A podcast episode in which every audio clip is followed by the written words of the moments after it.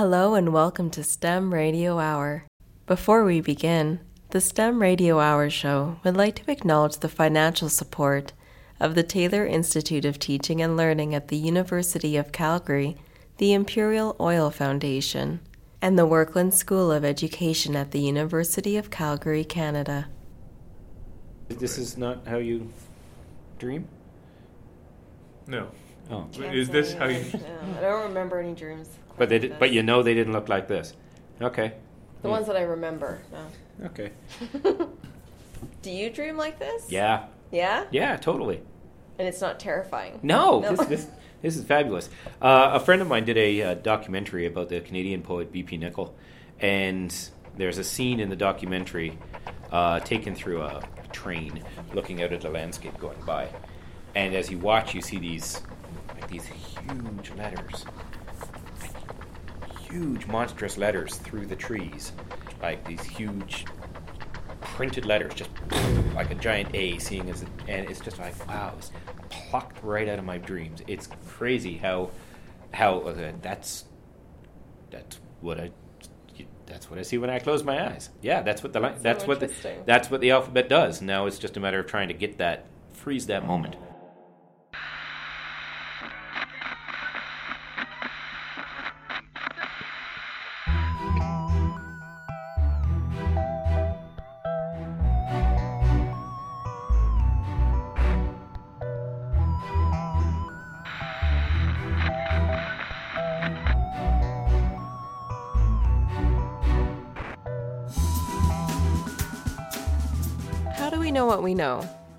Epistemology is the study of the nature of knowledge and knowing. It provides insights into how we know what we know and what we consider to be the truth. In this episode, we'll speak with the poet Derek Beaulieu, and we'll discuss how his visual poetry can teach us to question what we think we know about language and technology.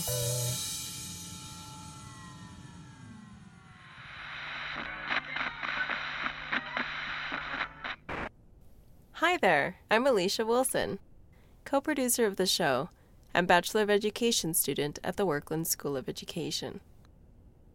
Today we sit down with Derek Beaulieu, who is Calgary's Poet Laureate from 2014 to 2016. Also with us is Dr. Pratim Sengupta of the STEM Radio Hour team. Pratim is a research chair of STEM education and associate professor of learning sciences in the Werklund School of Education. Derek walks into the lab wearing a bright yellow Hawaiian shirt, a fedora, and a broad smile. Pratim and I sat down with him, and throughout our conversation, he created a piece of visual poetry. Do you hear that? That's the sound of Derek making his poem. He's rubbing the letters, numbers, and special characters of Letraset, or dry transfer lettering, onto their new home, a large piece of paper. To give you a sense of what visual poetry is, Basically, visual poetry is poetry that is uh, designed to be stared at or looked at, but not necessarily to be read. So it uses all the pieces of language. It uses letters or punctuation marks or sentences or even words, but it does so in a way that foregrounds their visibility and not necessarily their readability. So you are looking at writing as opposed to reading writing, I see. right? Yeah. See the difference? Yeah. Yeah, and, and so it's a different skill set in terms of how we approach and how we understand. Visual poetry invites the viewer to contemplate what they see. The words or letters don't always mean something on their own. But when you step back and look beyond their standalone definition, you can see something new.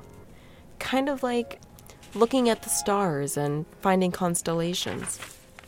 And if you ask someone else what they see, chances are it'll be something different. The fact that everyone sees something different is something that Derek really enjoys about this style of poetry. He tells us about the challenges in encountering a visual poem. Our words and our letters are safely ensconced in understanding. It's like, oh yeah, a J here sounds like J, and I got it. You know, everything's doing fine. The language is safe. I'm good. I, I know what to do here. And we rarely have to ask a poet, how do I read this? Language allows us to represent, create meaning, and share our experiences.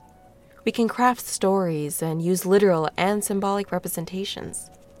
But we rely on mutually agreed upon meanings to make sense of it all. Using these signs, which collectively are supposed to point to meaning, so like you put a you know, a D and O and a G together and it says dog, and we hear, you know, four legs and a lot of bow wow wow and, tail and all this kind of stuff. The work that I end up creating is not pointing towards a subject matter. You don't look at this and say, okay, it is a representation of a boat or a flower or a still life or whatever. Uh, so even the parts that are supposed to combine and mean aren't doing that. The poem that's in front of me, and others like it, ask us to suspend what we think we know the English alphabet can do. The viewer reader is asked to reevaluate what the letters do. This kind of work challenges how language can be used to represent. But why make the recognizable unrecognizable? My opinion is is that the most beautiful representation mm-hmm. presents the thing that you're looking at or for mm-hmm. in a way that provides surprise there's a brushstroke that's off. There's a color that's just a little more than it was. There is always an element of misrepresentation or lack of faithfulness. A strange fidelity that that's the poetic moment. Now, it even could be that all these things are are the way they always are, and it's then the, the poet's job or the artist's job to have you pay attention to a moment of beauty that you have been taking for granted, right? And you do that by presenting it in an unusual way or in an mm-hmm. unusual context. I think what Derek just described is so fundamental to doing science because science is exactly about that. Creating fictive descriptions of real things that help us understand elements within these real things or experiences that we can't really directly access. Mm. Right? Mm-hmm. Help us explain the things we already know in ways that we don't. Science and art provide us with new ways of seeing things. The literary critic Viktor Shklovsky called this technique of making the familiar unfamiliar ostranenie. Translated from Russian, it means estrangement or to make strange. When we see or experience something frequently, we take it for granted and don't give it much thought. Ostranenie is the art technique that makes us reevaluate the things that we take for granted. As Pratim said, science challenges the assumptions we make about what we know. In the process of looking deeper and deeper into a topic, the bigger picture is understood in a new way. And sometimes we come to realize that our accepted knowledge is wrong. Derek is breaking up individual letters and is putting the pieces around the page. I think that last one was an N. What would that sound like? Would that be the eh part of the N or the n part of the N? He's deep into the process. Hmm. Have you ever seen a piece of art and thought, why would the artist do that? What makes that art? You see a, a massive postmodern work that's just a giant canvas painted in yellow, and somebody walks up and goes, My five year old could do that. Yeah, your five year old could do it, but you couldn't. Yeah. Uh, not because you can't, but because you don't have the guts. And that this artist actually would argue that a giant yellow painting is as important in terms of what we understand art as being able to do as that painting, which you think is art, uh, because it actually pushes our understanding, pushes pushes our parameters, and that's, I think, that's the role of the artist. Think in a way that is beyond our thinking. Create another little piece, and that's that's the role of art, is to do things that we didn't know that art could do. Experimenting with color and media and questioning what it can do is quite like conducting a scientific investigation. Art and STEM disciplines explore and question what we think we know. So, how did we get to a place where a giant yellow painting pushes our understanding? A, colleague of mine talks about what he sees as the crisis of painting. He, he, he talks about that the crisis of painting is this period after the, the development of photography. That basically, come the 1870s, if you wanted um, the representation of a of yourself or a person or a landscape or a house or a, your favorite horse or whatever, uh, up until that point, you'd commission a painting. You'd ask somebody to paint your portrait to hang above the mantelpiece and you know create an accurate representation of you and your life. Come the advent of photography, and that representation can now be done faster and better and more realistically by a photographer and cheaper. Which means that painting was now confronted with a big question about what its role is. What do I do when I don't need to uh, represent anymore? And you get impressionism, and you get pointillism, and you get the rise of the artwork in the late 19th or late 19th century and early 20th century. You get the rise of abstract non-representational artwork because now artists can actually just paint paint. This identity crisis caused by photography prompted an exploration into representation and meaning. And like art, science also operates through a dynamic system of concepts, theories, tools, and representations. Andrew Pickering, who is a philosopher, calls this jumble of aspects the quote unquote mangle of practice. Science experiences crises just like how photography challenged representational art. Sometimes, in the process of answering scientific questions, existing theories and representations can be upended. And sometimes we're even forced to create and innovate new tools and techniques just to accomplish our goals.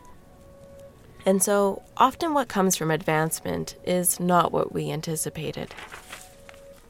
Derek tells Pratim and I that writing's transformation hasn't had the same reception. Writing, we are still struggling with that. Writing, I don't think, is freed from its need to mean. We look at words and they have to point. D O G has to point to dog. Hmm. I think abstract language, it, it's it's a it's a space of discovery now for writers. How does language work when when freed from its need to represent, freed from its need to symbolize? Authors have been have been engaging with this uh, for the pretty much the same length of time as painters have. How can what can language do differently now? And what does it do? Uh, something else. I think maybe it has the ability uh, to go for a walk.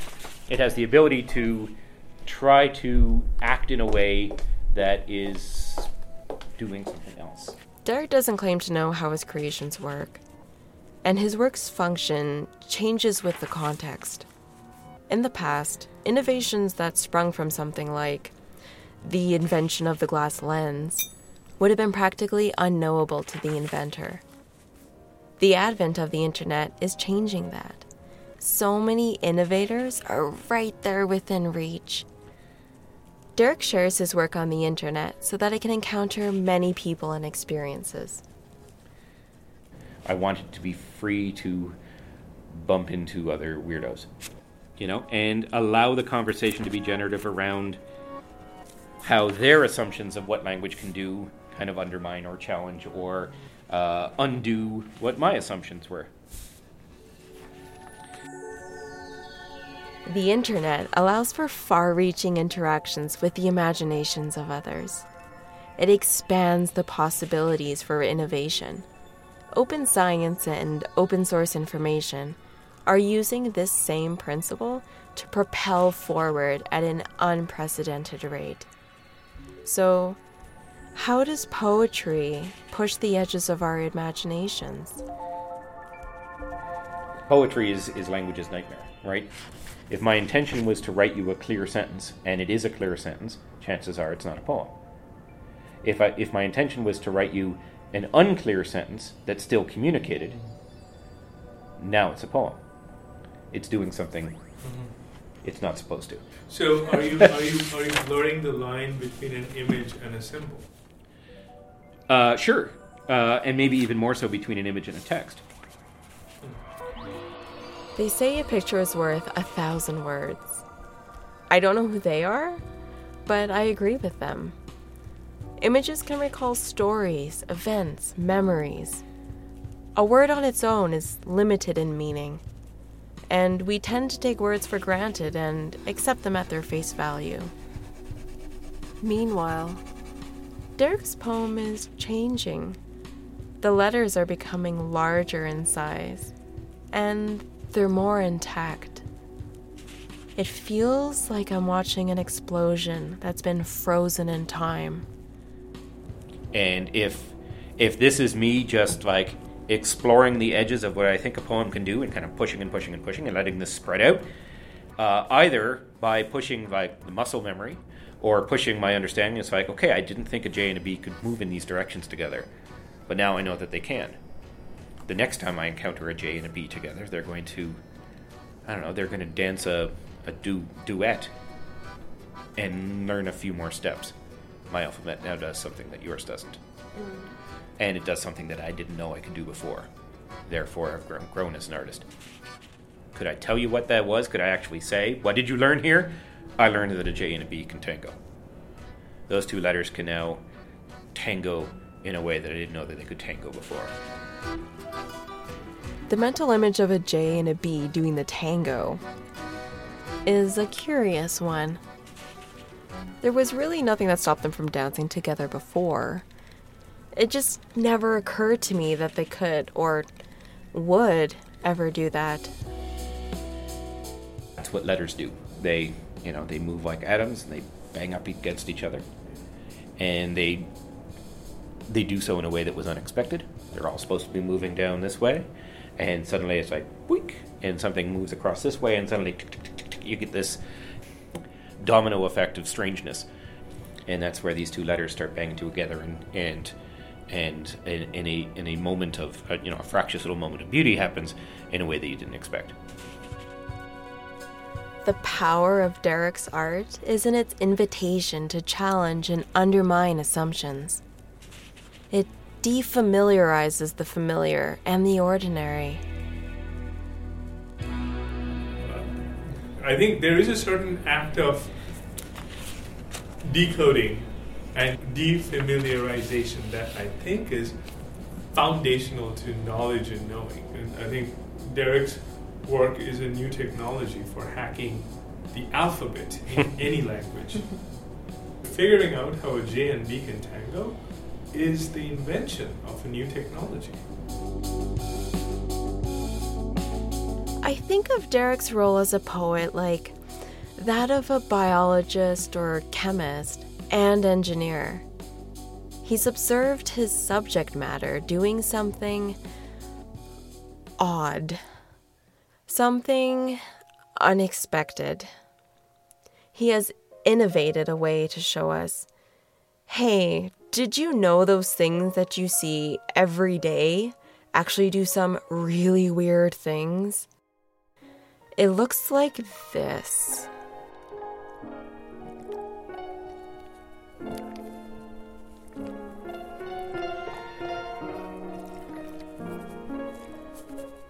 His visual poem is a monochromatic symphony. The letters that I have been using or ignoring every day are doing something magical. Their edges are rough, and they're leaving the two dimensional confines of the paper. They're expanding and becoming clearer at the edges, like a ripple on the surface of a still, reflective pond.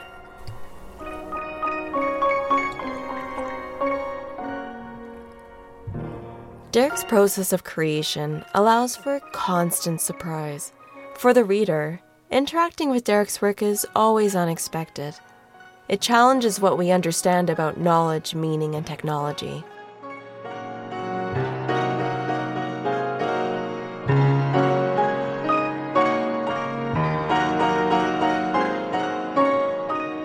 Art can help us challenge assumptions about knowledge and technology. It reminds us of the importance of play and surprise in learning and creating. It's a tool that allows us to question everything and to share our experiences in a way that are at once powerful and surprising.